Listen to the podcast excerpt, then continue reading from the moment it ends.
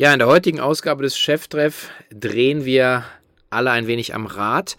Ich habe nämlich vor mir sitzen Markus Diekmann, den ehemaligen Shopmacher und äh, CDO der holländischen Matratzengruppe Betterbed, der aktuell seit äh, ja, etwas mehr als einem Jahr in leitender Verantwortung ist bei Rosebike und wir sprechen darüber, warum man auch als über 100-jähriges Unternehmen permanent an der Transformation seiner funktionierenden Geschäftsprozesse arbeiten sollte, so wie es Rose Bikes tut und warum man eine Organisation eigentlich permanent überfordern sollte und zu guter Letzt, warum letzten Endes der Fachhandel im Bereich Fahrrad von einer ja, kleinen 100 Millionen Marke in den nächsten Jahren ein wenig aufgerüttelt werden wird. Ist ein sehr spannendes Interview geworden. Viel Spaß damit.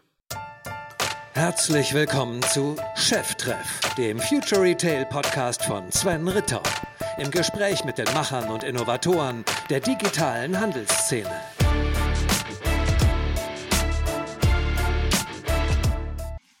Ja, herzlich willkommen zu einer neuen Ausgabe von Cheftreff.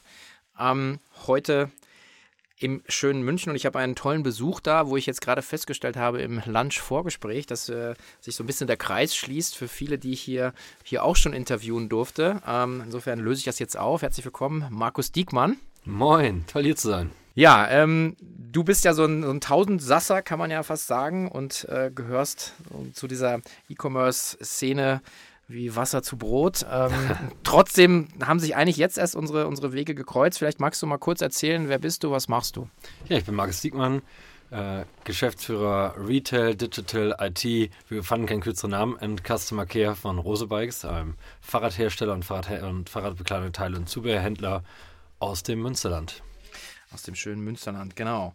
Ähm, das alleine würde dich nicht dazu qualifizieren, hier zu sein, ähm, sondern du hast ja einen, einen extrem ähm, spannenden Stammbaum, den wir jetzt auch in den nächsten äh, 45 Minuten hier gemeinsam ähm, beleuchten wollen. Vielleicht fangen wir einfach mal an, bevor wir nachher später natürlich in die, in die Rosebike-Geschichte reingehen, die eine sehr spannende, äh, auch eine sehr spannende Markenstory ist. Ähm, aber wie hat das bei dir eigentlich angefangen? Du hast so 2005 so den ersten Schritt mal in die Selbstständigkeit gemacht, ja, glaube ich. Ne? Ja. Genau. Ja, ich hatte, ähm, hatte das letztens noch mit Freunden diskutiert, weil das ja so lustig ist, wie das Leben so alles so zusammenführt. Ich war damals Hardcore-Sanierungsberater, äh, absolut zahlengetrieben und äh, saß an Stephanosteining, das ist zweiter Weihnachtstag. Ich weiß gar nicht, ob das deutschlandweit ein Event ist. Ich glaube nur im Münsterland. Hat auch keinen Sinn, außer dass man ab 11 Uhr morgens ganz viel Bier trinken darf. Äh, und da saß ich neben meinem alten Klassenkamerad Thomas Gotthall, äh, der mir dann sagte, ich werde mich selbstständig machen mit einer Marketingagentur. Und das war so mit das Schlimmste, was ich mir damals vorstellen konnte, weil ich so Zahlen getrieben, alles optimieren und die Kreativen, ja, bunte Bilder malen, so, so hatte ich mir das alles so vorgestellt. dann sagte Markus, ich kann alles außer Zahlen, das muss, du musst mir da irgendwie bei helfen. Und da Thomas wirklich immer schon mich inspiriert hat als einer wirklich der genialsten Menschen, die ich hier kennenlernen durfte, habe ich gesagt, ja gut, eigentlich hat er immer recht gehabt mit seinen Ideen, warum soll ich da nicht mitmachen? Und schwupps war ich in der Selbstständigkeit. Wollte ich nie hin, mhm. wollte nie Inhaber einer Werbeagentur sein und ja. so bin ich es geworden. Und dann wurde es eine ziemlich geile Zeit. Man muss ja immer aufpassen, äh, dass das Universum hört das Wörtchen nie nicht. Ja. Also bei mir war es der Fall, ich wollte nie nach München. So, jetzt bin ich äh, irgendwie, weiß nicht, fast 30 Jahre hier ja. gefühlt. Ähm, Okay, also das ist Werbemacher, wobei dafür seid ihr im Markt dann eigentlich nicht bekannt geworden. Ne? Das ist sozusagen ja dann, daraus wurde dann später. Shopmacher, wir waren nicht so kreativ, sondern nicht kreativ in der Namensfindung. Ja, das war interessant. Wir waren damals, glaube ich, so 22 oder 23 Leute und im Münsterland waren wir tatsächlich damals äh, in der Kürze der Zeit sehr bekannt geworden und ähm, hatten immer schon einen großen Online-Anteil und waren so ein, ja, so ein Haufen, so ein Netzwerkhaufen im Münsterland. Da war damals noch Stefan Hamann und der bastelte an der ersten Shopware-Version gemeinsam mit Thomas so rum.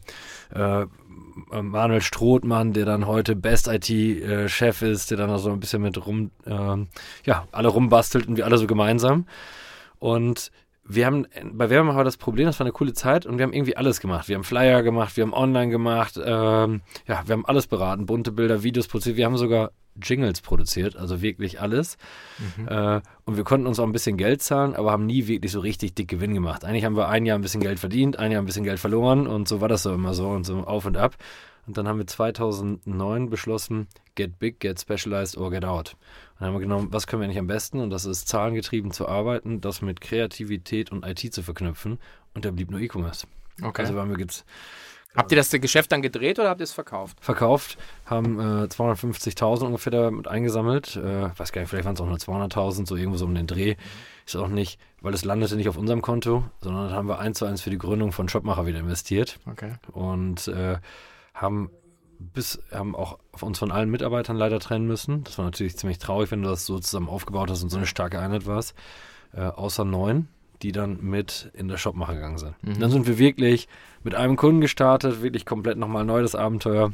Ja, das war die. Und das dann, dann, dann war, wurdet ihr aber eigentlich, das ist ja eine Kombination, dann Go Big oder äh, so Go Big and Go Specialized ist es dann ja eigentlich gewesen, ne? Also, Ja, absolut. Unglaublich schnell ging das auch. Wir hatten äh, einen Glücksfall, der ganz lustig war, weil es damals, wenn du so, ja, wenn du damals die alte E-Commerce-Szene anguckst, unglaublich tolle Leute, die krasses Zeug entweder logistisch drauf hatten oder äh, ja, äh, in IT-Kompetenz hatten. Wirklich, und das wirklich kleine Genies, die dann darum liefen. Aber was sie alle nicht konnten, war Marketing und Vertrieb und bis auf ein paar wenige und sie konnten vor allen Dingen keine Zahlen. Es gab damals auch kaum Business Cases und Co., die dann, ich meine, ich weiß noch, es gab diese Faustformel, mach als traditioneller Händler einen Online-Shop auf, du wirst 10% deines Umsatzes sofort online machen.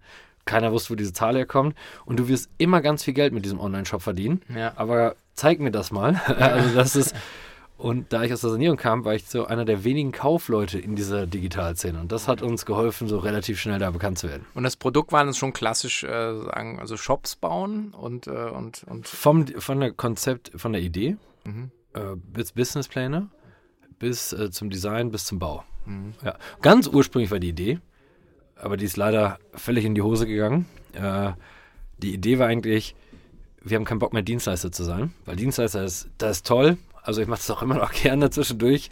Äh, ist doch toll, du, kriegst, du darfst Leute beraten. Vor allen Dingen ist viel interessanter, die, du berätst ja nur die Hälfte. Die Hälfte lernst du, ja- darfst du ja von den Unternehmen, die du berätst, mitlernen und immer klüger werden dadurch. Das ist ganz gut. Und Wissen aufsaugen, dann subsumierst du das und teilst das wieder. Aber das Gute ist, du darfst dienen und leisten von tags, äh, von morgens bis abends. Und du bist zwar selbstständig, aber letztendlich bist du auch Leibeigner der Mandanten, ohne das so böse zu meinen, liebe Ex-Mandanten. Äh, aber was das Coole ist, dann haben wir gesagt, ey, wir beteiligen uns an Online-Shops. Dann sind wir zu Zippo gegangen und haben gesagt, wir kriegen Deutschland, Holland und Österreich. Wir kriegen eure Vert exklusiven Vertriebs Vertriebsrechte auf der Zippo.de, Zippo.at, Zippo.nl. die haben das gemacht. Die haben das gemacht und wir kriegen 25% von allen Umsätzen, die ihr darüber generiert. Die kriegen wir. Müssen auch keine Logistik, macht ihr. Oder in dem Fall Zippo haben wir sogar, da äh, haben wir ein bisschen mehr bekommen und haben auch die Logistik mitgemacht. Dann sind wir zu Schießer gegangen, haben das gleiche Modell vorgeschlagen. Dann sind wir zu Daniel Hechter gegangen, haben denen auch das gleiche Modell vorgeschlagen und noch zu zwei, drei anderen. Das Problem war, es waren ein paar davon krass erfolgreich. Und wir haben wirklich Kohle gescheffelt, ich sage extra keinen Namen, Kohle gescheffelt ohne Ende, weil wir dann immer diese 25% kriegten. Und die haben dann mal ausgerechnet, ich kam mir an so ein Meeting, Markus, ihr kriegt ja hier 700 Euro pro Stunde, die ihr für uns macht, wenn ich das mal so umrechne. Die Geschichte hatte nur einen Haken. Wir hatten die anderen, an denen haben wir quasi 700 pro Stunde verloren. Und Okay. äh, in Summe war das dann ein Nullspiel. Und wir konnten noch glücklich sein. Weil, äh, ja, und beide Seiten waren nicht zufrieden. Die, die uns quasi dann an uns sie gefühlt immer zu viel überweisen, waren nicht Ja, klar. glücklich. Und da, wo die Zahlen nicht stimmten, ja. Da waren wir auch nicht glücklich. Okay. Seid ihr da wieder rausgegangen aus dem Geschäftsmodell? Ja, das haben wir dann in eine Dienstleistung gewandelt. Haben dann auch diese ganzen Verträge in Dienstleistungen umgewandelt. Äh, aber da sind wir wieder dahin gekommen, wo wir eigentlich hin wollten. Und haben dann aber tatsächlich mit einem ganz, ganz tollen Team äh, sehr erfolgreich Dienstleistungen aufbauen können. Und Wobei ich, euch, euch kannte ja eigentlich keine Socke, ne? Also im, im, im E-Commerce, oder? Wie, wie habt ihr das geknackt? Ich meine, Werbung, Ja. Werbung in Münster ist ja was anderes, als, als deutschlandweit irgendwie E-Commerce-Dienstleistungen zu verkaufen, oder? Ja, wir hatten auch bei Werbemacher immer schon das Glück, diesen Namen zu haben, der selbstsprechend war. Und Shopmacher war auch selbstsprechend, das war das erste. Und wir hatten damals ein Buch gemacht, E-Commerce für deine Marke. Ich weiß nicht mehr, ob da wirklich deine oder ihre Marke, müsste ich nochmal nachschauen, aber ich hoffe, es stand deine drauf. Und ich hatte damals Jochen Krisch und Co., so die paar führenden Köpfe, die es damals zu der damaligen Zeit zum E-Commerce, angerufen und die habe ich alle bei ihrem Ego gepackt und habe gesagt, ich mache ein Buch und du kannst mitmachen, musst auch nichts zahlen und du musst nicht mal was schreiben. Wir, wir sprechen kurz zehn Minuten und dann tippe ich das für dich ab. Du, Und dann hatten die alle mitgemacht, Gerrit Heinemann, natürlich auch der Zippo-Geschäftsführer, Jochen Krisch, äh, waren da alle drin in dem Buch. Es liegt immer noch bei mir auf der Toilette, weil ich dieses Buch so lustig finde. äh, weil es wirklich inhaltlich Schrott geschrieben. Es sieht irgendwie lustig aus, aber ich denke immer, es stand nichts drin, auch an Mehrwert. Aber das haben wir an allen potenziell, an alle potenziellen Mandanten rausgeschickt und plötzlich dachte jeder, noch nie was gehört von diesen Shopkrachern, Shoppartnern, Shopmachern, wie immer die auch heißen. Aber, müssen die, coole Dudes sein. Die kennen jeden, die kennen einfach jeden. okay, was lernen wir da raus? Also die, die, Story und die Verpackung ist am Anfang äh, gar nicht so unwichtig und ich, äh, ich bin auch übrigens ein großer Freund von Fake it till you make it. Also dass man, äh, man muss natürlich dann irgendwann schon liefern, das Absolut. ist ja allen klar, aber man kann ja erstmal einen Aufschlag machen und man einen Fuß, Fuß, in die Tür hat, dann muss man eh delivern. Ne? Also. Hillebrand, das war der Ex-Sparkassenvorstand der Sparkasse Osnabrück. Ganz, ganz cooler Typ, ist er immer noch. Ja. Ist jetzt so 72 oder 73. Mega Typ, der mich immer wahnsinnig inspiriert. Unglaublich bodenständig nett. Und der hat immer gesagt, Diekmann, Sie sind ja hier, Sie müssen ja auch den Vertrieb von Shopmacher machen. Ihr erster Auftrag ist immer nur Kompetenzvermutung. Kompetenzvermutung, Kompetenzvermutung, Kompetenzvermutung. Und die müssen Sie in zwei Minuten hinkriegen. Ja. Und danach müssen sie natürlich liefern, aber lehnen sich so weit aus dem Fenster mit der Kompetenzvermutung, damit. Ja, genau. ja. Okay. Ähm, das war dann eine Reise von bis 2015, glaube ich. Ne? So, ja. also, ähm, und wie groß wart ihr dann zum Schluss? 86 Leute als ähm, äh, als ich meine Anteile verkauft habe. Mhm, okay. Ja. Seid ihr dann alle gleichzeitig rausgegangen? Nee, Thomas und Bernd Bosch von Engmers, der äh, Inhaber, die sind drin geblieben. Mhm. Ähm, wir hatten ja damals an einer eigenen Softwarelösung noch gearbeitet, ähm, das Commerce Cockpit. Mhm. Und das war dann die ich mag Dienstleister, wollte aber kein Shop-Systemhersteller, auch kein CRM-Shop-Systemhersteller sein oder, oder, oder. Äh, auch kein Content-Management. Ähm, so. Und dann habe ich gesagt, ich bin raus und kein Problem. Und ähm, es war, gab mehrere äh, Firmen, die gerne Shopmacher kaufen wollten. Das war auch so damals die Zeit. Dann hat Bernd Bosch gesagt, nö, bevor die das kaufen, kaufe ich das lieber. Mhm. Äh, ist doch eine gute Firma. Und wir machen dann, Thomas und ich machen dann gemeinsam mit dem Team das Commerce Cockpit groß. Genau, und so hat sich dann unsere Wege getrennt. Mhm. War natürlich ganz cool, weil ich wurde gerade, kam so gerade auf die Idee, eine Familie zu gründen. Mhm. Und dachte es natürlich auch ganz cool, das Glück zu haben, eine gewisse Grundabsicherung zu haben und wenn ich dann mal vom mir was Schlimmes passieren sollte, so die Sicherheit zu haben, die fallen dann ja jetzt in ein komplettes Loch. Ja, okay. Ja. Also kam da vieles ja. zusammen, was ich ganz gut fand. Ein bisschen Cash behind the firewall, noch niemand ist gestorben von paar Gewinnmitnahmen. Ja. Ähm, okay, ähm, also nur kurz für die, die Hörer, den, den Thomas hatte ich hier auch schon. Ähm, da so, also das, das, Commerce Cockpit ist ja dann sozusagen der Vorläufer von, von seiner jetzigen Firma von Frontastic. Absolut. Ähm, der, also wirklich auch ein sehr empfehlenswertes Gespräch mit, mit dem Thomas, ähm, was wir hier im Cheftreff geführt haben. Und nur der Vollständigkeit halber, den, den Stefan Hamann hatte ich hier auch schon. Ja. Ähm, also äh, sagen, im Prinzip äh, habe ich fast alle, die du vorhin im Eingangs genannt ja. hattest. Und da meinte ich eben sozusagen, das ist für mich so, auf einmal wird das Bild komplett, ja. was ich jetzt sozusagen auch, auch dich jetzt hier mal vor dem, vor dem Mikro habe. Ähm, okay, dann im Prinzip zehn Jahre plus Sanierungsberatung, äh, Dienstleister, Berater. Ja. Ähm, ist auch schon, äh, ich war ja auch mal äh, Unternehmensberater, ist, ist es geil, ist es aber auch echt kräftezehrend, das, wie ja. du ja gesagt hast, man ist ja immer, man steckt in dem Produkt, in den Projekten, dann hat man noch die, die Kunden, die natürlich, dann geht der Shop nicht oder das immer, es ist ja, ja nicht immer Feuerwehrmodus, ja. ja. Ähm, dann Familiengründung und dann kannst du ja eigentlich machen, was du willst. Was, was, was, warum wechselt man da sozusagen auf die, auf die Seite des Kunden? Oder was waren da so die Überlegungen? Ja, ich muss sagen, ich habe eine unglaublich hohe Handelsaffinität. Die hatte ich schon immer in mir. Darum, ähm, ja, das ist so wirklich, das, was mich am allerglücklichsten macht, ist Handel. Das muss ich wirklich sagen. Ähm, ich verkaufe gerne, ich mache gerne Marketing, ich mache gerne, ja, verbessere gerne den Handel und ich verändere gerne Dinge. Mhm. Aber ich wollte es eigentlich gar nicht aktiv so tun, ich wollte es eigentlich so mehr so ein Jahr mir mal Auszeit nehmen, um eine neue Firma zu gründen, nach dem Verkauf und nach den ganzen Jahren. Und saß dann so in einer Digitalbeiratssitzung mit Matratzen Concord, Tochter von Beta Bed und der Vorstandsvorsitzende Ton von Beta Bed saß dann auch mit drin und ich hatte ihm erzählt, so, schau mal was verkauft, mach jetzt ein Jahr Sabbatical, außer so ein paar Beiratsgeschichten und Co. Dann dachte er, ja, mach doch das Sabbatical hier einfach, aber nicht ein Jahr, zwei Jahre und äh, machst du drei bis vier Tage die Woche und den Rest kannst du Zeit für die Family nehmen und du bringst, hilfst mit, das komplett nach vorne zu bringen. Mhm. Kriegst auch unglaublich viel äh, Entscheidungsfreiheiten und Co., damit du auch in deinem Unternehmertum nicht gestört wirst und so weiter. Und du kannst richtig durchwämsen, wie du möchtest. Nimm das Team mit, begeister, inspiriere, motiviere und coache, aber treff Entscheidungen und mach schnell. Ja, und Restzeit machst du dann Sabbatical. Ja, das war's mit dem Sabbatical. Dann. Das war's mit dem Sabbatical.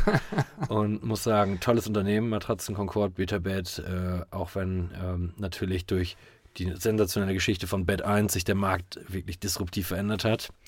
Äh, aber wirklich tolle Zeit. Äh, muss ehrlich immer sagen, wirklich sehr, sehr schöne Zeit. Ich hätte es nicht, hatte von Anfang an gesagt, ich mache es nicht länger als zwei Jahre, weil ich Matratzen finde ich unglaublich tolle Produkte und man schläft jede Nacht da drauf. Ähm, aber ich kann mir nicht vorstellen, zehn Jahre lang nur Matratzenhandel zu machen. Mhm. Ähm, was nicht schlimm ist, lustigerweise, vielleicht äh, die, die es nicht ja. gemerkt haben, der Experte hier sagt, äh, Bett 1 hat den Markt verändert, äh, nicht die, die Firma Casper. Ähm, ähm, weil natürlich äh, die, die wirklich erfolgreich sind, äh, ist, ist, ist, ist in, in dem Markt mit mittlerweile 175 oder 180 Wettbewerbern, glaube ich, weltweit, ist die Firma Bett 1, muss man sagen. Ne? Absolut. Und vor allen Dingen kann sich jeder mal den Bundesanzeiger angucken online. Mhm. Geht mal auf äh, Bett 1 und dann guckt man ohne Investor mit einer kleinen Truppe äh, die Millionenumsätze, die der dreht und vor allen Dingen guckt euch mal den EBIT an. Mhm. Also es ist sensationell. Es gibt jetzt Gerüchte, dass sie dieses Jahr zwischen 250 und 300 Millionen Umsatz machen werden. Es gibt Gerüchte, die sagen, die werden zwischen 50 und 70 Millionen EBIT da drauf machen. Ich meine, das hat Casper nicht mal mit Leonardo DiCaprio in der Hinterhand geschafft und ja. äh, schon ein Typ, keine Filiale, ein Produkt konsequent durchgezogen. Äh, die ganze Matratzenbranche gegen sich. Äh, und wirklich, also ich muss sagen, Chapeau, ich ziehe den Hut vor ihm. Ja. Ja, also genau, mal losgelöst von der, von der, von der Persönlichkeit.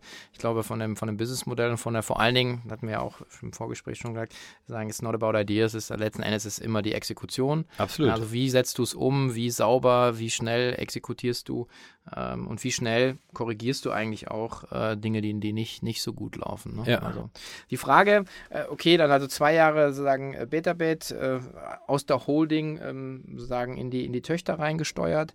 Ähm, und dann zur finalen äh, Leidenschaft sozusagen zurückgekehrt, so ein bisschen, weil du sagen, auch Fahrrad ist so ein bisschen ein Sport, über dann über ja. Excel, glaube ich, dann jetzt zu Rose Bikes. Also Fahrrad hat mich schon immer fasziniert. Ja. Ähm, ich hatte, also ich glaube, ich habe immer schlecht Fußball gespielt. Ähm, immer so als Verteidiger, das war okay. Das war ja mehr schlecht als recht. Äh, aber ich fand das natürlich einen tollen Mannschaftssport. Aber ich glaube, ich habe mich das eher, also ich habe immer viel Fahrrad gefahren, aber das erste Mal auf dem Rennrad habe ich mich mit 21 oder 22 gesetzt und ich glaube, das kennen viele, wenn man einmal irgendwas etwas macht, wo einem vom ersten Moment an nur Glücksgefühle durch den Körper strömen. Und das war, wo ich das erste Mal auf dem Rennrad saß.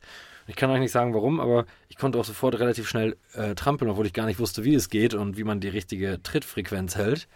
Ja, das hat mich einfach mit Glücksgefühlen. Dann dachte ich, habe ich das ein paar Mal gemacht, habe ich gedacht, scheiße, deine ganzen Kumpel spielen Fußball.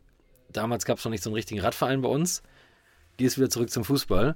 Äh, aber es hat mich nie losgelassen, dieses. Und immer hat mich immer glücklich gemacht, wenn ich Fahrräder gesehen habe. Und als dann natürlich Ton sagte, kommst du mit zu Axel, mhm. äh, zweitgrößter Fahrradhersteller. Also erst in beiden äh, Gremien oder sagen, Er ist gewechselt. Er war Achso, vorher okay. Vorstandsvorsitzender bei Betabet und okay. ist dann zu Axel. Okay, und äh, zweitgrößter Fahrradhersteller der Welt, größter E-Bike-Hersteller der Welt, äh, ja.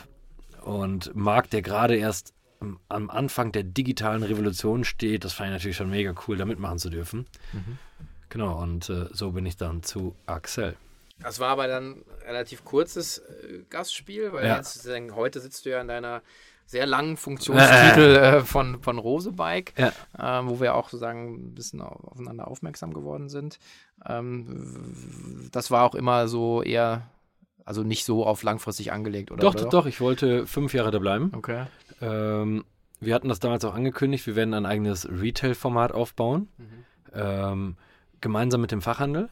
Und äh, das war die Idee. Aber wirklich äh, eigene Shops, die wir mit dem Fachhandel gemeinsam betreiben, die online first ausgespielt werden. Also quasi als online first Omnichannel-Händler, aber mit dem Fachhandel zusammen. Äh, großes Budget dafür gehabt und dann ist, äh, hat sich, ja, ich sag mal so, die Marktbegebenheiten haben sich stark verändert und das kann bei so einem börsennotierten Unternehmen äh, passieren und dann ist auch noch der größte Wettbewerber eingestiegen und hat 20 Prozent der Anteile übernommen. Damit kennt jeder ein börsennotiertes Unternehmen, muss ein bisschen Geld sparen, damit der Kurs hochgeht. Mhm. Damit war mein Budget ein bisschen kleiner. Und äh, den Fachhandel zu überzeugen, ich mag den Fachhandel nicht, dass ich das wieder wieder, man denkt immer, ich greife mal den Fachhandel so an, aber ich finde, das sind äh, viele tolle Leute, aber sind häufig nicht so, sie kommen häufig nicht daraus, sie wollen immer gerne einzeln handeln und aus diesem gemeinschaftlich Handeln, das dauert halt länger, sie zu überzeugen und das war nicht das Richtige für mich. Ich bin leider ich liebe Speed. Ich mag, äh, darum fahre ich auch gerne schnelle Fahrräder.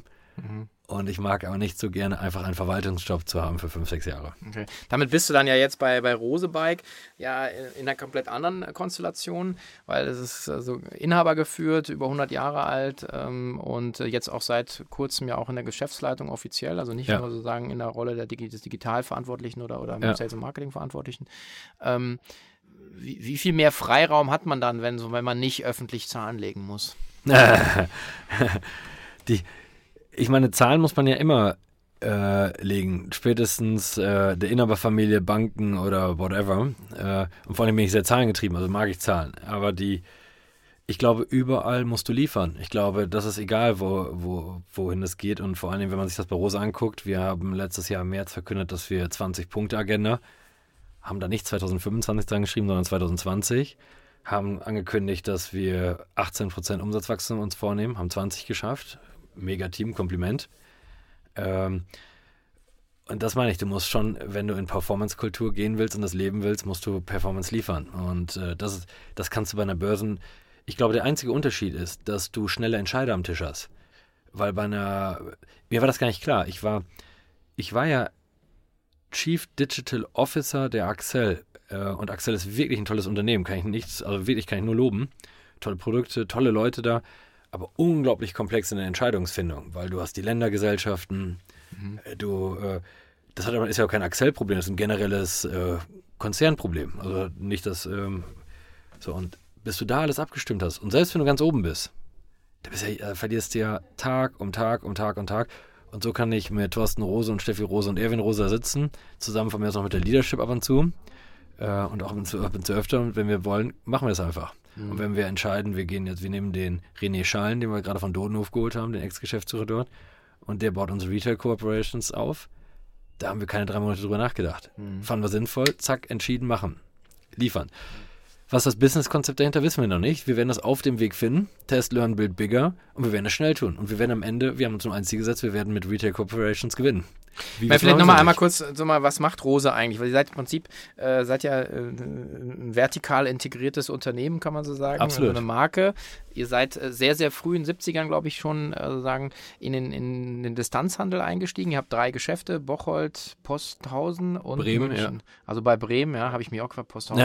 ich habe geguckt, also sagen im Westen, im Norden und im Süden. Ja. Ähm, und Umsatz, habt ihr den? 102 Millionen. 102 Millionen, okay, gut. Im also, letzten Jahr. Das ist schon, ist ja schon mal, schon mal, kann man ja schon mal mit arbeiten. Ne? Absolut, 80 Prozent online. Ja. Ähm. Aber eben auch letzten Endes aufgrund der Tatsache, dass man schon drei Jahrzehnte ähm, so Distanzhandel kann, der dann natürlich irgendwann sozusagen evolutorisch in den Onlinehandel übergeht oder muss man da was für tun? Nee, man muss gucken, und das haben Thorsten, Steffi und Erwin wirklich grandios gemacht und die haben ihr Team immer auf äh, Transformation getrimmt. Immer, Dauertransformation. Das kenne ich wenig Unternehmen.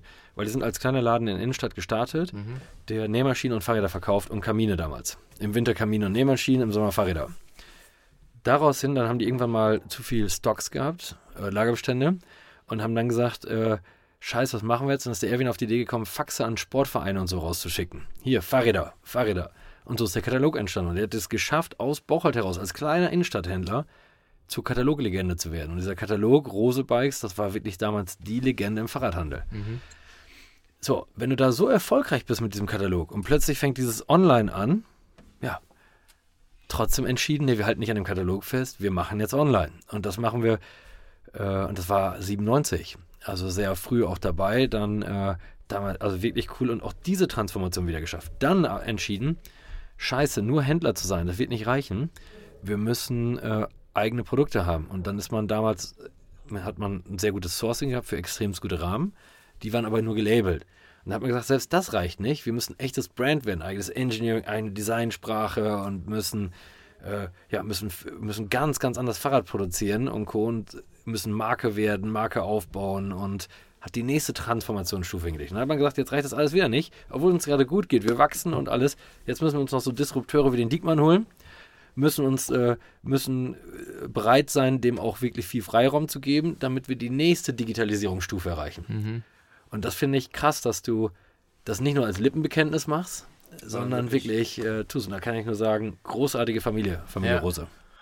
Ja, und vor allen Dingen, also äh, sich immer wieder eigentlich zu challengen, auch dann, wenn es eigentlich gut läuft. Ja. Also meine, aus der Not heraus ist ja immer so, so, das ist immer so, Knappheit erzeugt Kreativität, gibt es ja. auch einen schönen Spruch, ja, aber so sagen, wenn es dir eigentlich gut geht, dann zu sagen, nee, was ist eigentlich die nächste Schritt, die nächste Stufe für das Unternehmen, ähm, ist schon abgefahren. Du hast es angesprochen, ihr habt da so ein, äh, so ein, so ein äh, ja, äh, strategische Bibel rausgebracht, so die, ja. die enthält 20 Punkte. Ich glaube, ihr habt ja auch äh, an alle verteilt, nicht nur an ja. Presse und Co., sondern auch an, an Wettbewerber. Da habe ich schon immer an Jack Welch geglaubt, ja. äh, den dam damaligen General Electric-Chef. Ja. Der hat immer gesagt, hau alles raus, was du weißt, dann wirst du von Leuten noch Tipps dazu bekommen und Co. Und hab keine Angst, dass jetzt irgendwann einer klaut, weil sie können ja nur das abschreiben, was du gestern in dieses Buch geschrieben hast. Du musst einfach nur schneller sein und schon wissen, was du morgen machst. ja.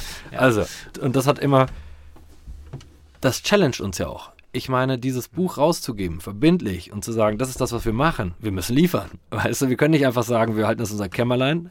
Und das hat dazu geführt, dass wir viele tolle Anrufe bekommen haben, viele uns noch gute Tipps, Ideen und hier, ja, und natürlich für alle unglaublich motivierend. Aber natürlich, äh, was sind denn die, es sind, es sind 20, 20 äh, Initiativen drin. Ich habe es gestern auch auf einer langen Zugfahrt äh, mir nochmal zu Gemüte geführt und äh, habe ich dann gesagt, okay, es stehen 20 drin, es steht ja auch die Jahreszahl 2020 drin, habe ich gesagt, okay, die Frage, die mir sofort in den Kopf kommt, was sind die von den 20?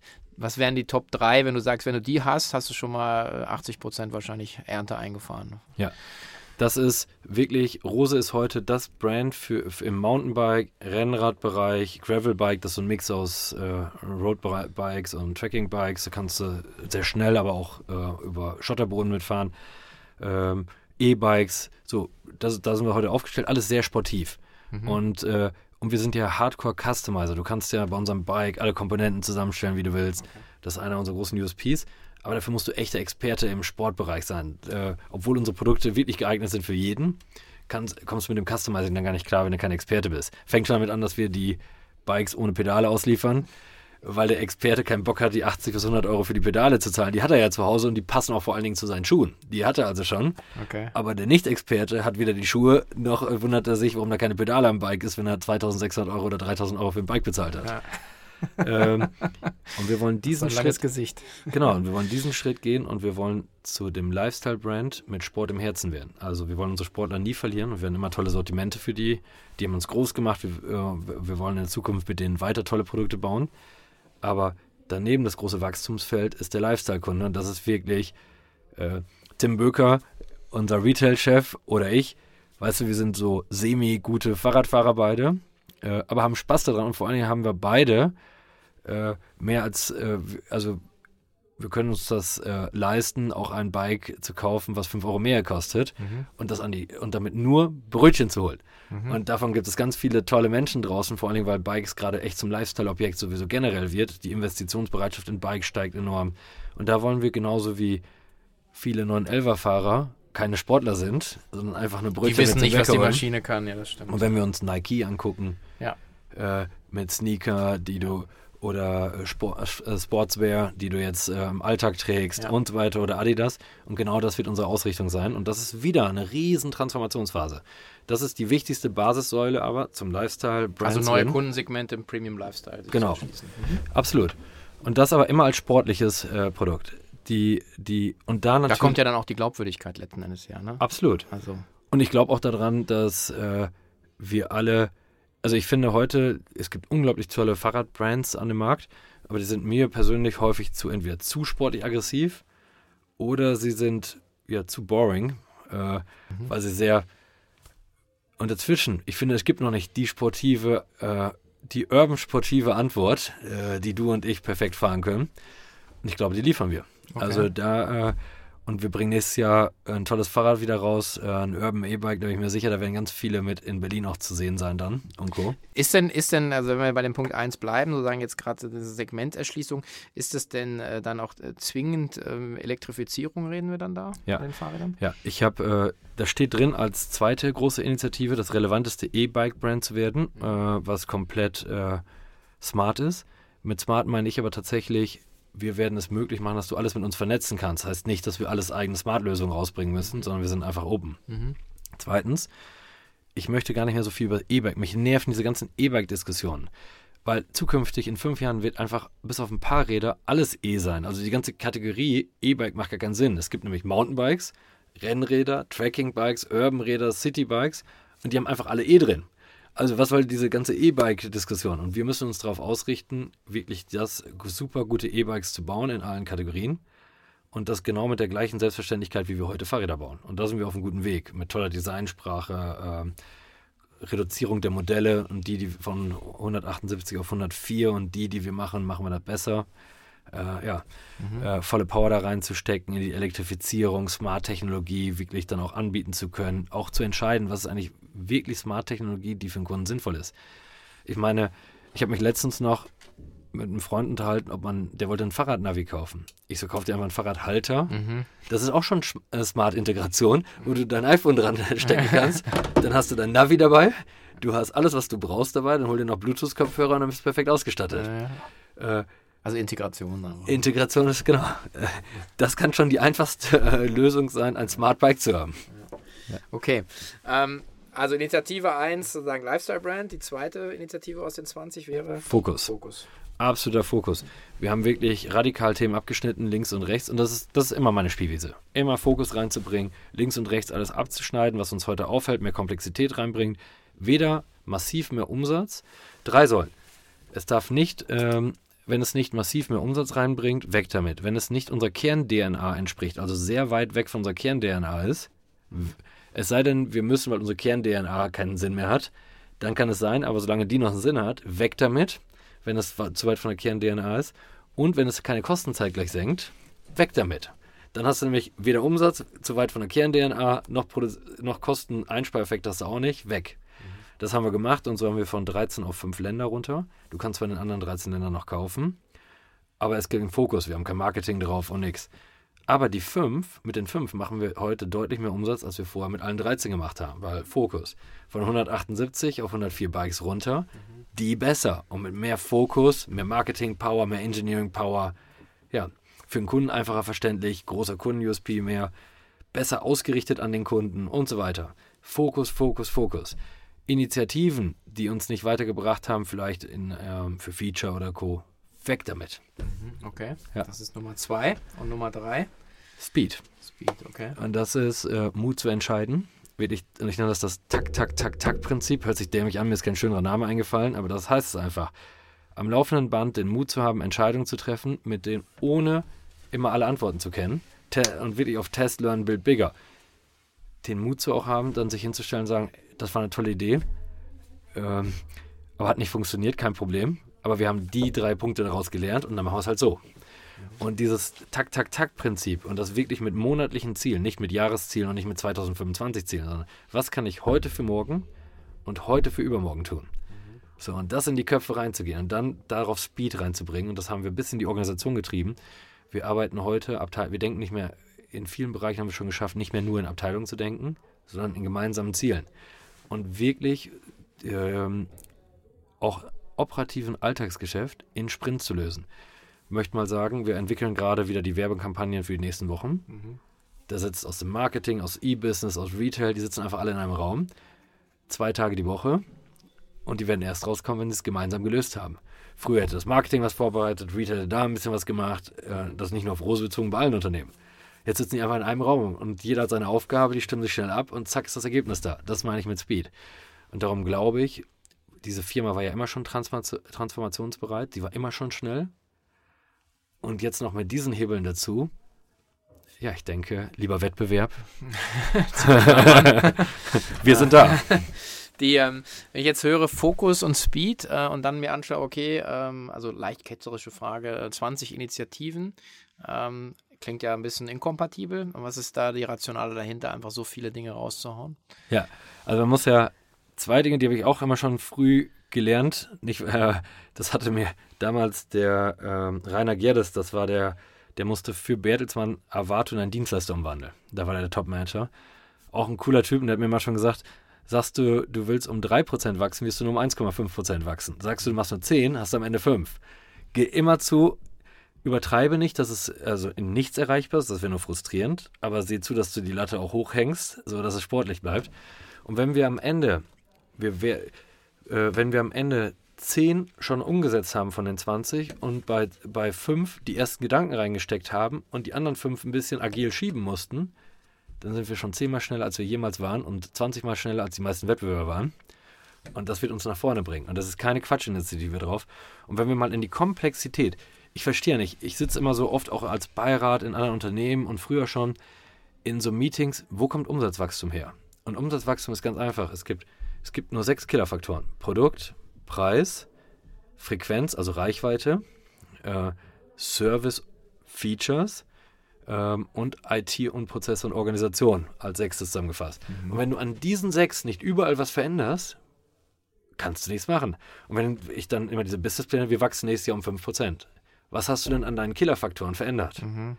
Und wenn du jetzt mal schon siehst, dass es schon sechs große Killerfaktoren sind, dann hast du schon sechs Programme, um jedes dieser Killerfaktoren zu bedienen. Mhm. Okay die, ähm, oder anders nochmal gefragt, wie wichtig ist denn dann jetzt auch, wenn du zurückschaust auf deine, auf deine Karriere, sind dann die, die richtigen Leute in der Führungsposition, um so einen Change zu machen? Weil du hast jetzt äh, bei Betterbet hast du auch äh, jemanden gehabt, der gesagt hat, hier mach mal, hier ist der Freibrief so ungefähr, ähm, setz durch, jetzt bist du in einem familiengeführten Unternehmen, äh, wo, wo im Prinzip Transformation in der DNA drin ist. Also das ist ja schon eigentlich eine der Grundvoraussetzungen. Ich sage immer so, im, sagen, praktisch im Umkehrschluss, der Fisch stinkt vom Kopf, aber genauso ja. umgekehrt heißt, wenn der Kopf halt weiß, was er will, dann kriegt man eigentlich alles durch, oder? Ja. Ich glaube, das größte Problem, ähm, vielleicht nicht nur in Deutschland, auch in anderen Ländern, aber ich möchte jetzt nur über Deutschland reden, ist, dass wir nicht entscheiden und auch nicht den Freiraum. Wir sagen zum Beispiel, wir, wir sind trans, äh, traditionelles Unternehmen und wir wollen die digitale Transformation, aber eigentlich meinen wir ein Transformationchen. Denn sobald es ein bisschen schmerzlich wird, triff mal die Entscheidung, von 178 auf 104 Bikes runterzugehen. Da würdest du in anderen Unternehmen 100 Jahre Diskussion, nee, das Bike haben wir doch noch zehnmal verkauft, da haben wir doch 1000 Euro Umsatz gemacht. Und das kannst du auch hochaddieren von mir aus, da haben wir doch eine Million Umsatz gemacht. Ja, aber wenn die, äh, diese, diese eine Million Komplexität mal drei reingebracht hat, schneid weg. Du musst nur sehen, dass du dem anderen schneller bist. Das kriegst du aber nicht durchgesetzt. Mhm.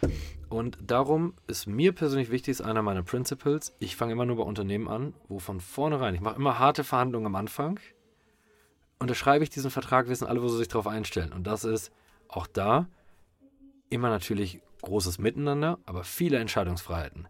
Und ich diskutiere das alles schon vorher aus. Und wer denkt vorher, nee, ähm, wir wollen lieber so ein bisschen, ich hatte letztens noch äh, einen Artikel gemacht, CDOs ist wie Antidepressiva bei Herzinfarkt für T3N und für CDO Insights, ja. weil du holst dir alle die Digitalchefs, dann dürfen sie nichts entscheiden. Ja. Weißt du, und dann wundert sich jeder, scheiße, verkackt die digitale Transformation. Ja, war klar, weil sie nichts entscheiden dürfen. Ja. Und sie müssen an diese sechs Killerfaktoren ran dürfen und Hardcore. Weg mit den Befindlichkeiten, denn wir, wir verwechseln, das muss ich einmal sagen, sorry für dieses Plädoyer, aber Veränderung wird immer an, als Kritik an der Vergangenheit äh, verstanden. Nein, es war alles richtig in der Vergangenheit. Es ist eine Notwendigkeit für die Zukunft. Ja. Aber die muss, umso härter der Wettbewerb wird, und auch wie in unserer Branche, das passiert ja gerade richtig viel, dann muss man noch schneller werden. Es nützt nichts. Und das ist keine Kritik. Es ist eine Notwendigkeit. Und das ist klar und darum kriege ich immer diesen Freibrief. Okay, und freut man sich dann, wenn der Wettbewerb, also wie Fahrrad.de Internet Stores, dann auf einmal ein CDO, eine CDO-Stelle schafft? ich kenne den CDO von Fahrrad.de ganz gut und finde, dass er ein unglaublich toller Mensch ist. Und ich bin mir sicher, dass er nicht wie Antidepressiva ist äh, bei Herzinfarkt. Äh, Fahrrad.de hat natürlich auch ein ganz tolles Unternehmen, hat äh, natürlich auch äh, Digitalisierung äh, in ihrer DNA hat auch schnelle Entscheidungswege. Das ist vielleicht ein schlechtes Beispiel, aber ich kenne mindestens andere 20 Unternehmen, wo, der, wo ich als CDO sofort abhauen würde. Ja. Und würde sagen, diesen Titel, den gebe ich sofort zurück. Brauche keine Abfindung, ich renne einfach nur schnell aus diesem Laden wieder raus. Ja. Obwohl es tolle Läden sind. Ja. ja. Okay, nochmal auf die, ähm, die Positionierung, auf das, was ihr jetzt äh, davor habt. Ähm, für mich ist ja immer so eine der Kernfragen, ähm, um wirklich ein, ein, gutes Produkt oder einen guten Service anzubieten, ist ja die Frage, welches Problem löst du? Also was ist das, die Problemstellung des Kunden? Was ist dein Angebot und was hat der Kunde davon? Also was ist sein fühlbares Resultat? Was wäre jetzt das, wenn du jetzt sagst, okay, seid in zwei, drei Jahren, habt ihr den Shift geschafft oder in fünf Richtung Premium Lifestyle Brand äh, mit E drin äh, für, für ein neues Kundensegment? Was wäre dann sozusagen das, was, was, was ihr dann sozusagen dem Kunden bietet, was er auch fühlbar als sozusagen, sagt er mal, so ein tangible asset, ein messbares ja. Kriterium hat. Irgendwie ja. Also muss man eins wissen, weil das die meisten wahrscheinlich nicht so einschätzen können. Aber geht, macht euch mal den Spaß und geht mal heute in einen klassischen Fahrradladen. Ich nenne das immer Stahl an Stahl. Du siehst, in jeder Fahrradladen sieht fast gleich aus. Du siehst 1000 Fahrräder aneinandergereiht, die sich ein bisschen durch Farbe, ein bisschen durch Form, aber das war's auch schon. Und dann kannst du sagen, da ist eine Shimano XT oder irgendwas anderes dran und das war's. Du, dabei sind, unterscheiden sich die Fahrräder schon äh, sehr stark im Detail, aber aus Kundenperspektive eben nicht. Denn das, was er wahrnimmt, was der USP ist, hat nichts mit den vielen, mit der Liebe zum Detail, die die Ingenieure da reingebracht haben. Und was er bei uns zukünftig haben kann, ist, dass wir uns fokussieren auf Kundenmehrwert-Features. Ähm, äh, wirklich ein toll aussehendes Bike mit wirklich Top-Qualität und, äh, ähm, und alles andere werden wir weglassen, weil unnötige Spielereien sind an so einem Bike, was aber dem Kunden nichts mehr bringt, was deine Expertenleidenschaft vielleicht höher stärken lässt, das lassen wir aber weg. Äh, das ist das Erste das ist am Produkt wirklich diese Fokussierung auf Kunden-USPs. Zweite ist, äh, und das ist interessant, online, und darum haben wir unter anderem auch die Firma Commerz übernommen, äh, haben wir die Digitalagentur gekauft, haben sie mit Anteilen bezahlt, haben sie mit auf die Geschäftsleitungsebene gesetzt, damit sie mitentscheiden können. Mhm. Und warum haben wir das gemacht? Um absolut wirklich diesen Online-Shop, und das wird man jetzt sehen, dieses Jahr wird extrem viel passieren, über BI über wirklich hardcore am Kunden auszurichten. Wo bricht, und ich meine wirklich UX-Optimierung nicht nur so ein bisschen so, sondern richtig tief rein. Und auch da, unser Konfigurator, heute für Experten extrem gut, wird auch ähm, toll genutzt. Morgen wird er, wird es einen zweiten Konfigurator geben, wo du und ich ohne Expertenwissen trotzdem uns tolle Bikes zusammenstellen können. Und das wird dann serielleres Customizing sein. Du wirst diese ganzen Seiten werden sich ständig weiterentwickeln, damit du sie immer besser und immer schneller zu deinem richtigen Produkt kuratierter Longtail werden wir über BI ausgesteuert mit unserem tollen Team von Commerz und Rose noch weiter in die Exzellenz treiben. Das heißt, wir werden der Shop sein, wo du am schnellsten die richtigen Produkte rund um Bikes, Bekleidung, Teile und Zubehör finden wirst, der dir am logischsten die Antworten zurückspielt als Retailer. Ich möchte mich jetzt nicht mit Amazon oder sonst was vergleichen, die natürlich viel größere Kapazitäten haben, aber für das, was wir als Händler leisten können, werden wir mit Vergleich zu anderen Händlern mhm. für den Kunden die beste Orientierung da bieten. Und wir werden alles weglassen, was Spielereien sind, wo wir uns immer gedacht haben, dieses äh, Feature ist nice, wenn es der Kunde nicht nutzt, weg damit. Auch das.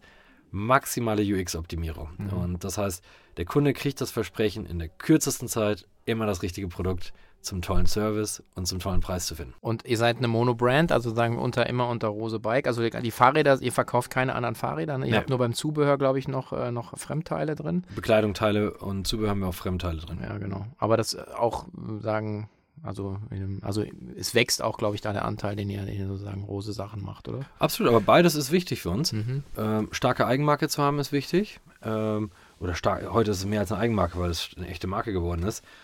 Aber gleichzeitig ist unser Handel, weil unser Kunde will auch eine tolle Asos Rennradhose haben, die soll er auch bei uns bekriegen. One-Stop-Shopping, das wollen wir ihm auch ermöglichen. Äh, wenn du fragst, was hat der Kunde von uns, hatte ich gerade gesagt, äh, kuratierter Longtail, mhm. absolute Verlässlichkeit. Was hat der Händler, äh, der Hersteller zukünftig von uns, der mit uns macht? Top kuratierte Kunden. Weil wir die, wir haben nicht der, der eine Hose, eine Rennradhose für 5 Euro im Lidl kaufen möchte, mhm. sondern wir haben den, der äh, investiver unterwegs ist, sich gute Bikebekleidung, Teile und Zubehörklamotten zu kaufen. Und wir werden Kunde und Hersteller komplett zusammenbringen. Und diese ganze Händlerdiskussion langweilt mich, denn wir sehen uns nicht mehr als Händler. Mhm. Wir sind Connector von Kunde und Herstellern. Und das wird die nächste Transformationsstufe sein, die wir machen werden. Okay, das heißt, ihr schaut dann auch nicht sozusagen, äh, also keine Dogmatismen, wo man äh, sein muss mit seinem Produkt, sondern wo der Kunde ist. Da wäre sowas wie Marktplätze, Otto, Amazon und Co. Absolut. Äh, muss man sich ja wahrscheinlich auch anschauen, gell? Überall, wir werden da sein, wo der Kunde ist. Und das ist wieder das, der Vorteil. Ich glaube, wenn wir uns über markenübergreifenden Handel unterhalten, das wird immer eine wichtige Säule sein. Und wir werden aber das nur als Connector, als Vermittlungsstelle nicht mehr als Kisteneinkäufer, Kistenschieber. Äh, das kann mittlerweile jeder und das können andere noch viel besser wie Amazon und Co. Aber unsere ganze, das heißt, unsere, es wäre die falsche Strategie jetzt, wenn wir auf die Idee kämen, als Zehnter äh, Abos, Schlösser auch, auch noch auf Amazon zu verkaufen. Da machen auch schon 100 andere. Mhm. Was soll da unser USP sein, außer der billige Preis? ja, wenn drei. Aber wir haben zum Beispiel Lock, Rose Lockmax, unsere eigenen Schlösser. Okay. Das macht echt Sinn, damit auch auf Amazon zu gehen. Wir fahren gerade mit Otto und ich glaube, liebe Freunde von Otto, wenn ihr dann auch nochmal irgendwann mit diesem Marktplatz anfangt, sind wir Nummer 7 im Rollout von Otto. Äh, Und ich bin optimistisch, dass das diese guten Leute von Otto hinkriegen, aber sie brauchen ein bisschen länger noch, als wir ursprünglich gedacht haben. Aber dann werden wir auch auf Otto sein. Okay. Was ich eine Sache wollte ich noch ganz kurz äh, zum Thema äh, Rose, was, was ich echt spannend fand, war so, ähm, es gibt ja jetzt, glaube ich, ähm, steuerlich incentiviert das Jobrad. Ja. Äh, und das ist ja dann so ein Betriebs- äh, oder Vertriebsmodell, was ja ein B2B2C, oder? Dass man Ja. sozusagen an die, an die großen Konzerne geht und sagt, irgendwie, wir machen für euch einen Service. Ja. Das ist ja auch ein bisschen raus aus der reinen Produktdenke. Ähm, ich glaube, du hast beim Alex in der Kassenzone auch äh, so gesagt, äh, Richtung äh, wie in allen Bereichen, also Ownership, Besitz gegen, gegen Nutzung, also eben eigentlich Ja. so Mietmodelle, Leasingmodelle, das sind ja auch so Sachen, die ihr euch ja auch extrem anschaut gerade, oder? Absolut. Ich glaube, dass das Fahrrad durch, durch die Elektrifizierung des Bikes und dadurch, dass, also ich gucke ich guck immer auf meinen Vater, äh, der wirklich sich echt gut mit E-Bikes auskennt, aber der will natürlich auch alle drei Jahre die neueste Technologie, neueste Akkutechnologie, nächste Motortechnologie. Und wir werden das noch erleben. Und momentan ist es noch nicht so da, aber es wird wie das iPhone sein. Du kriegst einfach alle zwei Jahre ein neues. Und das wird beim Fahrrad vielleicht alle drei Jahre sein. Und wir werden, denke, wir brauchen noch zwei, drei Monate. Dann werden wir mit der ersten Lösung rauskommen, wo du das Bike als Lösung kriegst. Und das, heißt, das wird auch keine Rate sein, keine Finanzierung sein. Du zahlst, ich weiß gar nicht, wie wir es nennen, eine Lösung. Flatrate. Ja, Flatrate oder whatever. In, Im Englischen ist es einfach, da kannst du einfach Subs, äh, Subscription sagen. Und dann hast du da schon eine Lösung. Äh, das ist das, was wir machen werden. Dann zahlst du 99 Euro. Und einmal im Jahr ist die Wartung mit drin. Und äh, du kannst dieses Rad fahren. Nach drei Jahren gibst du es einfach wieder und kriegst immer das Neueste. Und das wird den ganzen Markt verändern. Das wirst du, egal ob du das über den Job dir holst, mit steuerlichen Vergünstigungen, oder ob du sagst, ohne Job und ich mache das, hole es mir selbst. Äh, aber dieses klassische Kaufen und Verkaufen wird am Ende sein. Ich glaube nicht so sehr an Mietmodellen. Äh, miet dir unser Rad von sieben, für sieben Monate und dann gib uns das zurück. Äh, ich glaube, das können andere besser. Ich glaube, das heißt nicht, dass ich an die Idee nicht glaube. Ich glaube, nur es ist zu weit weg von unserer Kern-DNA. Ich glaube aber, dass wir wie Handys als Lösung dir das bieten müssen. Und ich, mein Ziel ist, zukünftig möchte ich 50% aller Umsätze nur noch über diese Lösungsgeschichte haben. ist eigentlich ein, halt ein schönes Beispiel. Das war auch ein letztens mein Aufhänger, warum ich gesagt habe, ich muss neben natürlich deiner wahnsinnig coolen Story, also auch sowieso mit dir reden, ist, dass ich, was ich finde, ist, dass eben nicht der Handel mal wieder sagen mit Lösungen kommt, sondern es kommt äh, ein Outsider, kannst du nicht sagen, aber jemand, der eigentlich sozusagen ja als Marke äh, sozusagen den Handel bedient oder sagen jetzt über Ja. natürlich lange Zeit habt ihr jetzt sozusagen diese, diese äh, Traktion aufgebaut, aber ihr kommt jetzt mit einem Konzept, wo ich eigentlich erwarten würde, dass das eigentlich, äh, eigentlich sozusagen der Handel macht. Und äh, da sind wir ja immer ein wenig, äh, also auf der einen Seite habe ich ein weinendes Auge, auf der anderen ein Ja. großes lachendes Auge, dass es sozusagen einfach Firmen wie, wie euch gibt, äh, wo dann eben genau diese Themen auch ähm, erstmal verstanden werden, andere Impulse aus anderen Branchen ja auch reinzunehmen, auch Ja. so ein bisschen durchlässig zu sein äh, und zu verstehen, so ein bisschen was Rupert Botmeier auch immer pitcht, zu sagen, hey, schau doch mal in andere Industrien, ja, Best of Breed, der und da und da. Ja. Und dann, was kann man dann eigentlich damit in der eigenen äh, Kategorie letzten Endes machen? Ne? Wir haben, und das ist, glaube ich, ganz cool, wir haben einen Grundsatz, wenn wir mit irgendetwas Neuem anfangen bei uns, und damit meine ich nicht ein großes Projekt, auch mit kleineren, du musst immer anfangen, was macht äh, der Wettbewerb, und du darfst aber nur beantworten, was er gut macht. Was er schlecht macht, da will ich gar nicht drüber reden. Komm, weg damit. Und du kannst aus dem schlechtesten, nimm mal nur einen Checkout, aus dem schlechtesten Checkout kannst du mit Sicherheit eine Sache lernen, die der ziemlich gut macht. So, und wenn du, was macht der Wettbewerb? Das reicht uns aber nicht. Zweite Stufe ist, was macht der Markt, was machen also führende Online- oder äh, Omnichannel-Händler aus anderen Bereichen? Und was will der Kunde? Was sagen unsere Daten und was denkt man, was, ist, was bringt ihm tatsächlich äh, wirklich einen echten, fetten Mehrwert? Und damit, und erst wenn du diese drei Sachen zusammengebracht hast, darfst du anfangen, kreativ zu werden. Und mir hatte das mal äh, ja, der Vertriebsleiter von Salesforce äh, Amerika, der hat immer gesagt, ihr Deutschen, weißt du, was krass an euch ist? Der ist äh, Schwede oder Norweger, ich weiß es gar nicht mehr. Der sagte, ihr habt die besten Ingenieure, aber die verplempern alle ihre Zeit, weil die immer, die nehmen sich ein Thema und fangen bei Null an. Wir sind einfach viel cooler. Wir gucken einfach erstmal, was machen die Deutschen und, und dann machen wir es einfach besser. Das ist eine berühmte letzte Worte, würde ich sagen, fast. Also wir sind äh, auch schon am Ende. Ähm, wir haben so ein bisschen den Hashtag äh, jetzt für K5 entwickelt, Learn from the Best. Ähm, wir stehen ja auch so ein bisschen mit unserem eigenen Namen für den Content, den wir liefern. Ich bin sehr froh, dass du ähm, auf äh, der Partnerbühne von, von Spriker auch bist. Ihr ja. seid ja auch mit Spriker äh, als sozusagen Projektpartner verbandelt von, von Rosebike. Äh, da wird dich der Alex dann nochmal grillen, glaube ich. Ja. Ähm, also freue mich sehr, dass du jetzt auf der K5 dabei bist. Äh, in diesem Sinne, ja, auch diesmal im Cheftreff Learn from the Best. Also herzlichen Dank für deine Zeit und deine Insights, lieber Markus. Ja, ich danke dir auch. Geile Sache, danke ja. dir. Danke und weiter so. Gutes Format.